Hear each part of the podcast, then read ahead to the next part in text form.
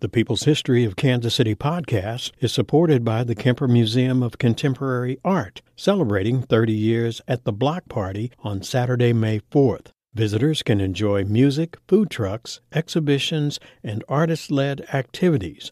Learn more at kemperart.org. This is the People's History of Kansas City, a podcast from KCUR Studios. I'm Suzanne Hogan. A lot of places, especially small towns, like to hang their hats on some big claim or accomplishment, like being the home of a famous historical event, a celebrity, an invention, or a roadside attraction.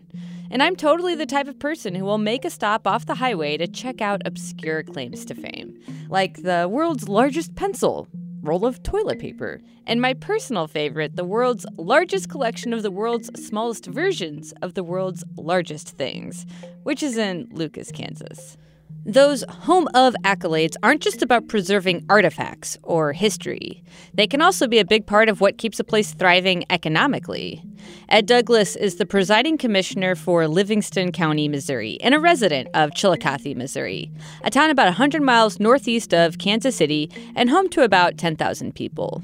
Ed told me about this statewide tourism meeting where a bunch of experts were giving people from various places in Missouri a minute to talk about their town. People would get up and say, "Well, we've got a we've got a convention center and we've got uh, you know this a ball field and they were all bored and okay, okay, And they went to the next one. And then they finally got to Chillicothe, Missouri. We're the home of sliced bread. And they go, say what? And they were real interested. They said, tell us about that. And the interesting thing was that the whole rest of the tourism conference, these experts said to all these people, what's your sliced bread? And the, the point is that it's a hook to bring people in, and everybody needs kind of a hook. This claim of Chillicothe, Missouri being the home of sliced bread immediately grabbed me. When I first heard it, I thought, well, one, is Missouri really the home of sliced bread? And then why does this idea hook me? What's so great about sliced bread? What does sliced bread represent? And then it's also just kind of this wild reminder that machine sliced bread hasn't just always been around. It's an innovation that's less than 100 years old. But despite that recency, the origin story of sliced bread and the role that Chillicothe played was almost lost to history. It's mind-boggling to think that this that part of history was not well known or not even not even known. You listen to a People's History of Kansas City for a fresh take on local history. We want to honor these stories and we take the reporting very seriously. And sometimes we just need to chill. Wanna hang? Let's party! Join us at our annual benefit Radioactive on June 14th. NPR's All Things Considered host Ari Shapiro will make a special appearance, and boy, it's gonna be bumpin'. You gotta be there. Please come support our work. Ticket information is available at kcur.org slash radioactive. We lived in Raytown, so during the summers, I would go in with our family uh, to the radio station, which I thought was the coolest thing since sliced bread. That's Mike Carter. PHKC fans might remember he's the CEO of Carter Broadcast Group, the nation's oldest black owned radio company.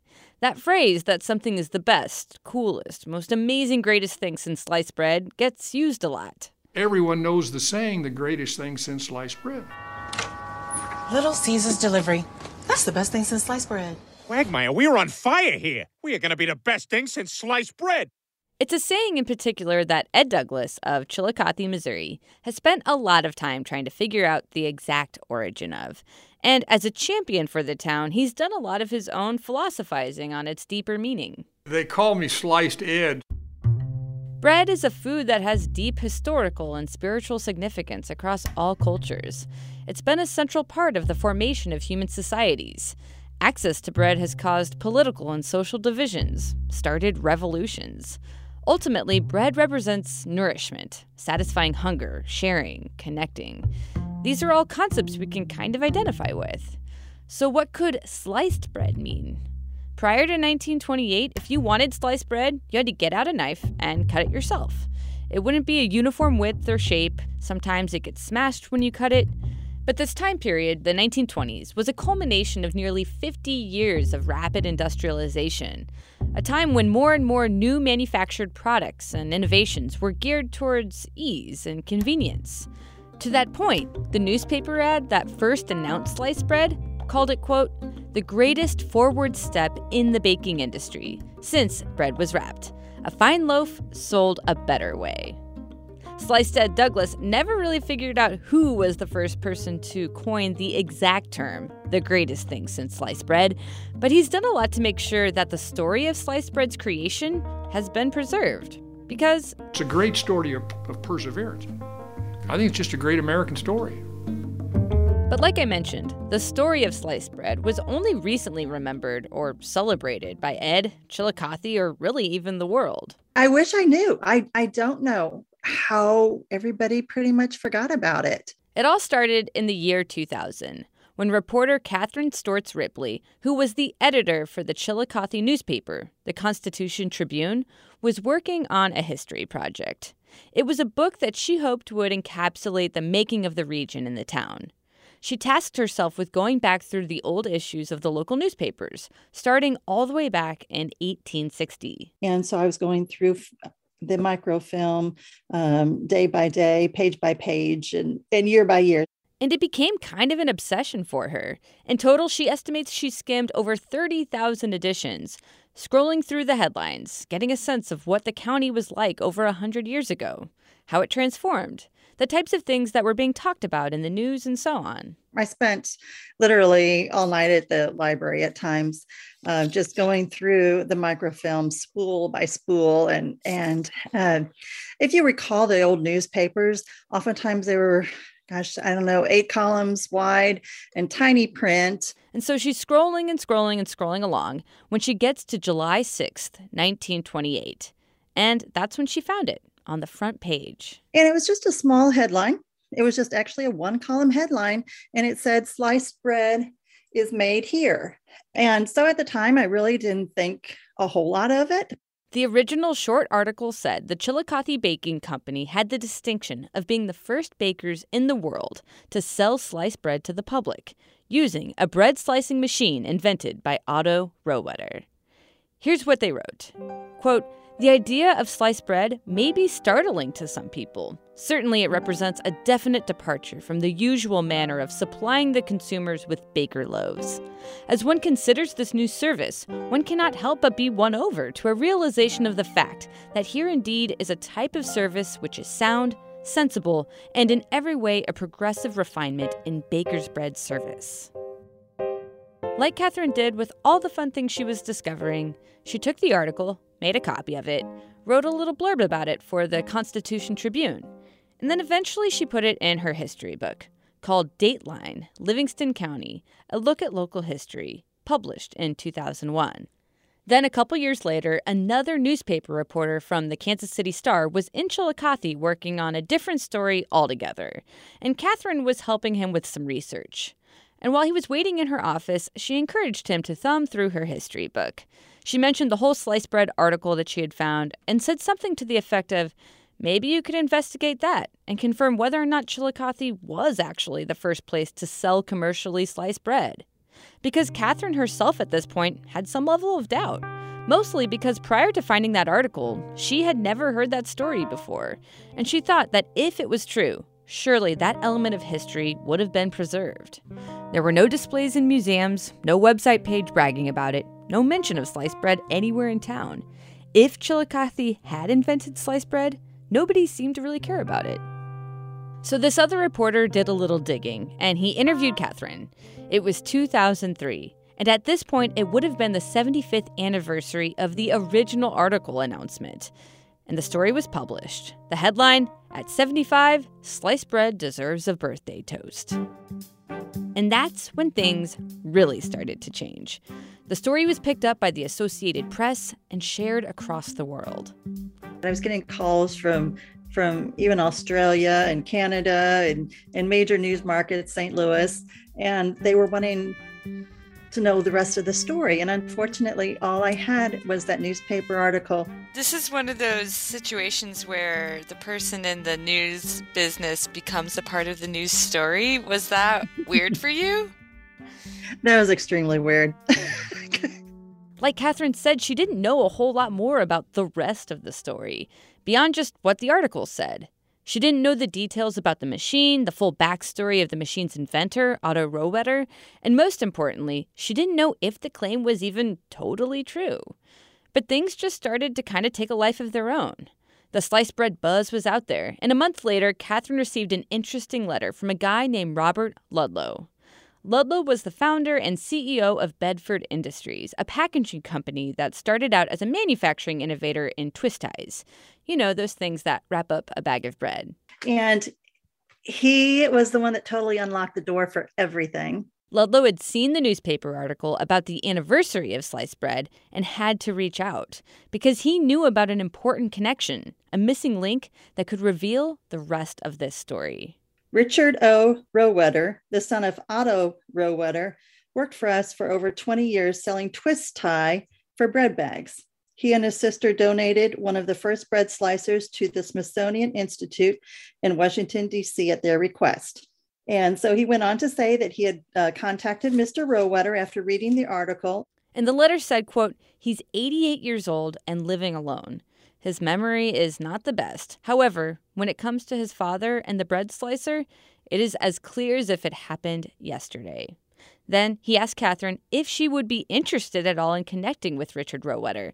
And she's like, oh my God, of course, yes. You know he cared enough to say hey let's let's finish this story out. So she calls up richard rohwedder and ends up sending him all of her questions about his dad and his bread slicing machine. He had a good sense of humor. He says i'm 88 years old. I'm no spring chicken so you might want to hurry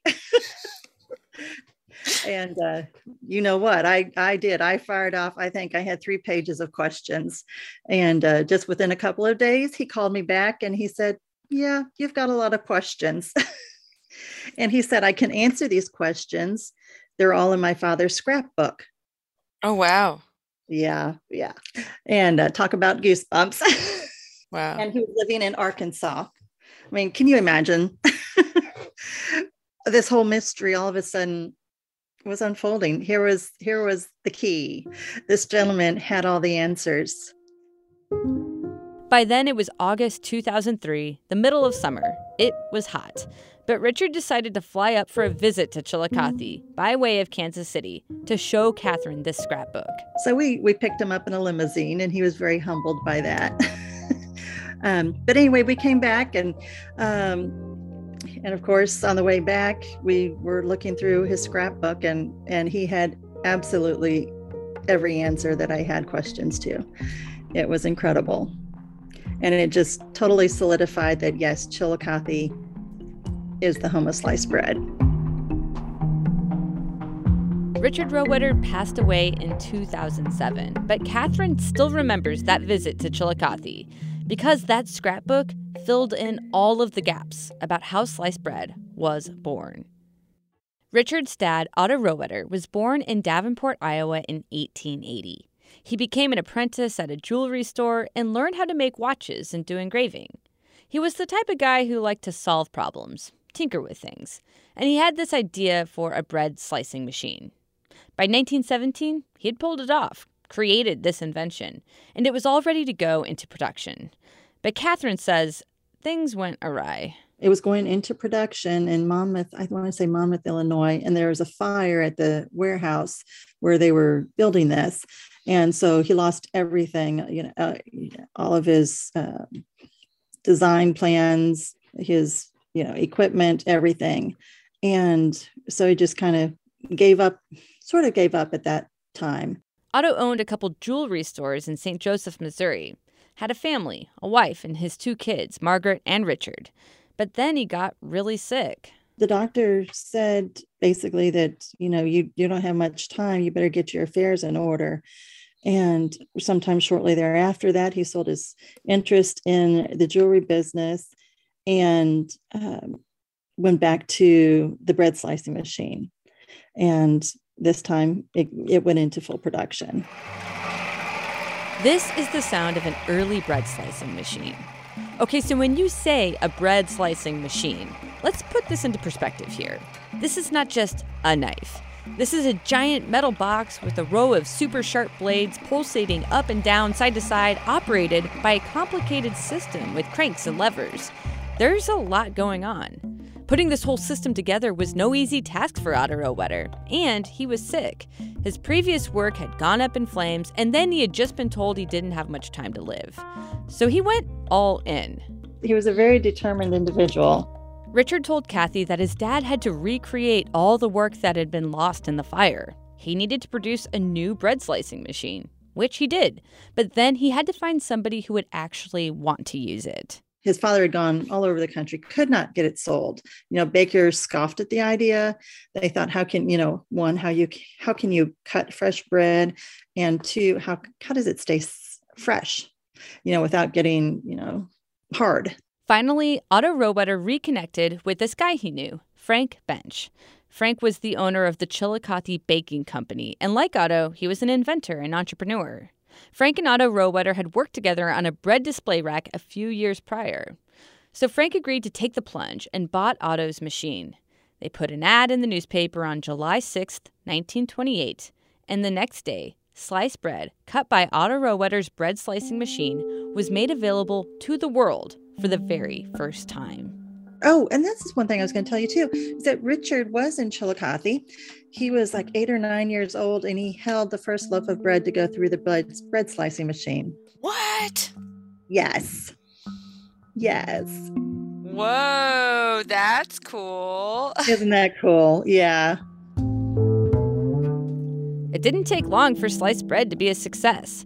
According to Catherine, within two weeks, the amount of bread Frank sold went up 2,000% the sale of sliced bread just grew exponentially and and the bakers were really knocking down his door wanting it and um, production and they just couldn't keep up with it. Um, and richard tells of a story that his dad actually took them to the river and they stayed the night on the boat just so they could get some rest because they were literally knocking on on their door at all hours of the night Eventually, the machine was sold to other bakeries, and sliced bread became more widely available across the country. Uniformed sliced bread helped boost the sales of the dual sided pop up automatic toaster, which was first patented in 1921. Eventually, other companies started to make improvements on the sliced bread machine. In 1930, Continental Baking Company, which was one of the first bakeries to produce fortified bread, introduced Wonder Bread, a manufactured pre sliced loaf now widely available to the public.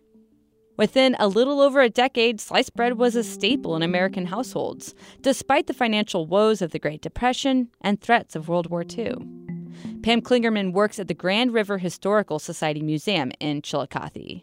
And you know, in 1943, the government banned bread slicing machines? I didn't know that. Why is that? Um, because of the war effort, because of the metal and everything.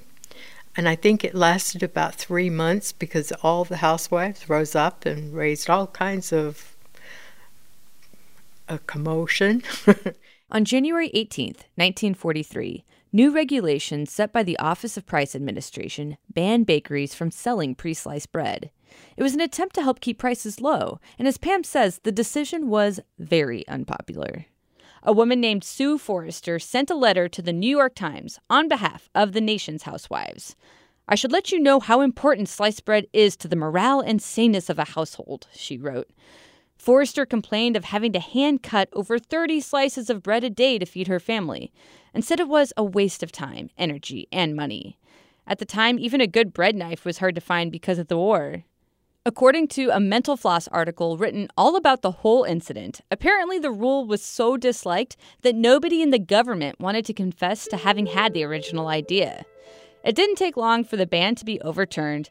The New York Times reported this headline Sliced bread put back on sale. Housewives' thumbs safe again. Sliced bread wasn't just a success, it was a revolution. Yet neither of the original men who made it possible got crazy rich off of it. Soon after their invention debuted in Chillicothe, increased competition within the baking industry and the Great Depression led to Frank Bench eventually losing his bakery. Otto sold his patent rights to the Micro Westco Company and joined their bakery machine division, which they named after him. And despite a diagnosis that only gave him a few years to live, Otto ended up surviving for decades longer. In 1936, Otto was profiled in Baker's Review for a feature called Who's Who in the Baking Industry. Rohwedder, who they refer to just as Roe, is described as a man with a love for merchandising, who could solve any problem, who was always willing to help. The writer even came up with a little slogan for Otto Ask Roe, he'll know. Otto Rohwedder passed away in 1960 when he was 80 years old. Eventually, his daughter and his son Richard donated his second bread slicing machine to the Smithsonian in 1974. You know, he, his father never got rich um, from it, which is sad. Um, but he did live long enough to see the world accept his his invention. For Catherine, getting to see this story take form before her eyes, getting to meet Richard Rohwedder, be a part of the discovery process, and really dive into this iconic moment of innovation has been really cool. She realizes how a simple oversight could have changed this whole trajectory. She could have missed seeing that article from 1928, and none of this deeper path of discovery would have happened microfilm's not the easiest thing to read and, and on tired eyes and you're you're scrolling through it would have been pretty easy to miss a little one column headline.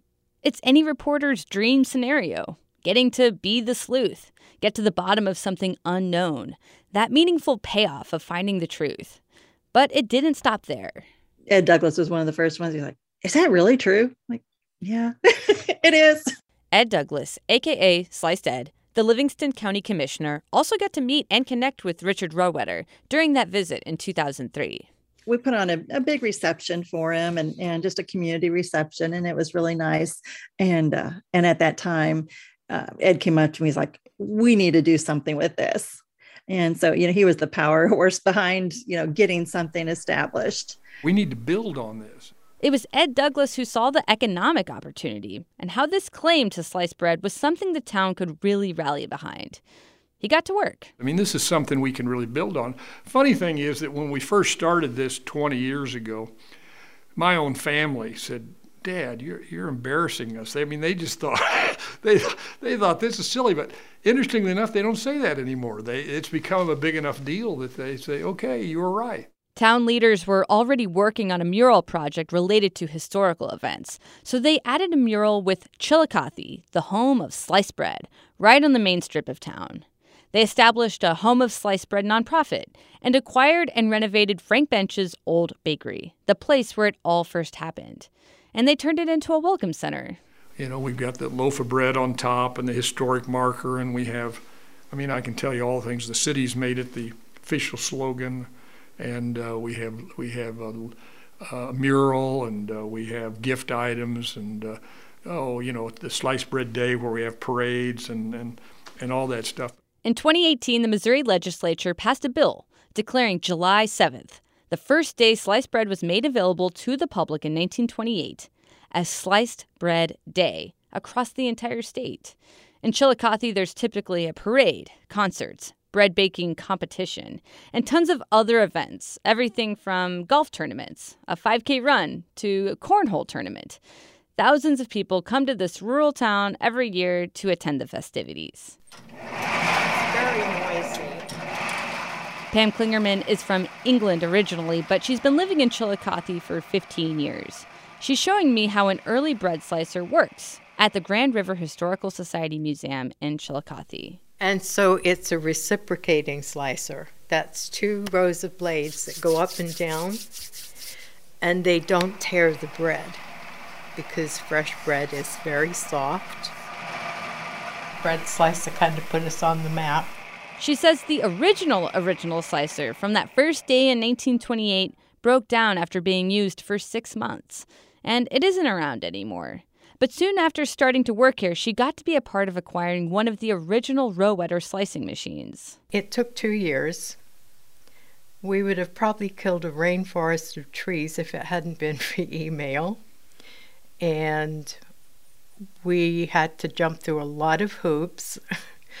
we had to install a new security system. Pam says they had to get some firemen from the town to help install the machine. We were told originally that it weighed about 700 pounds, but it was actually over a thousand because it's cast iron inside. This particular Rohwedder machine, which they got on loan from the Smithsonian, was used at a bakery in Davenport, Iowa in 1928.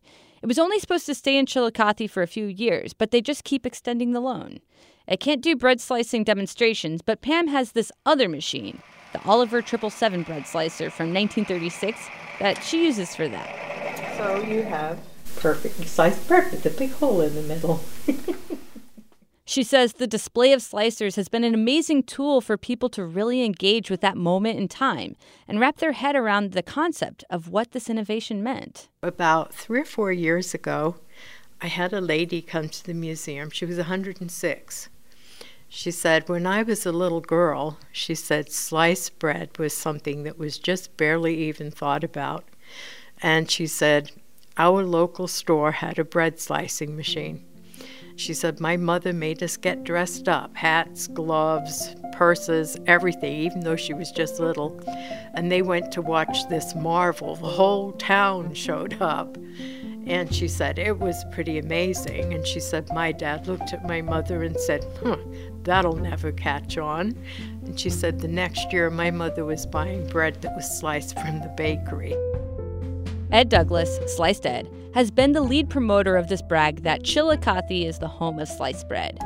But it isn't just about boosting up his town. There's something deeper here. Everyone knows the saying, the greatest thing since sliced bread.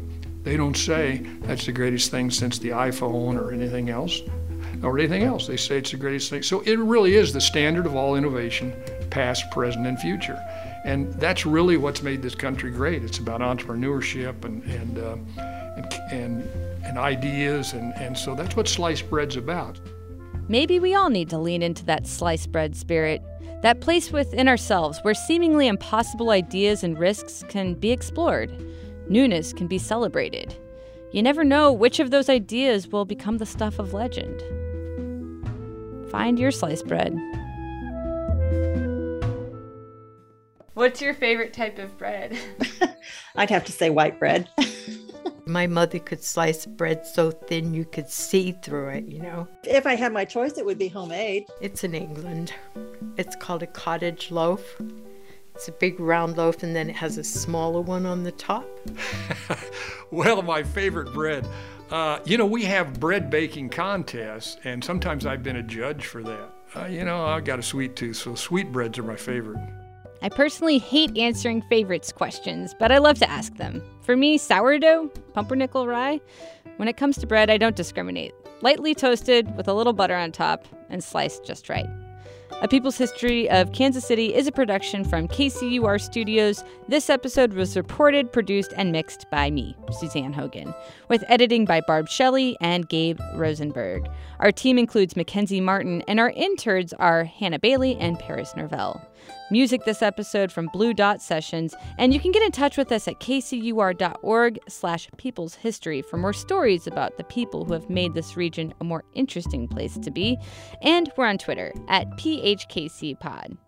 I'm Suzanne Hogan. Take care, and thanks for listening.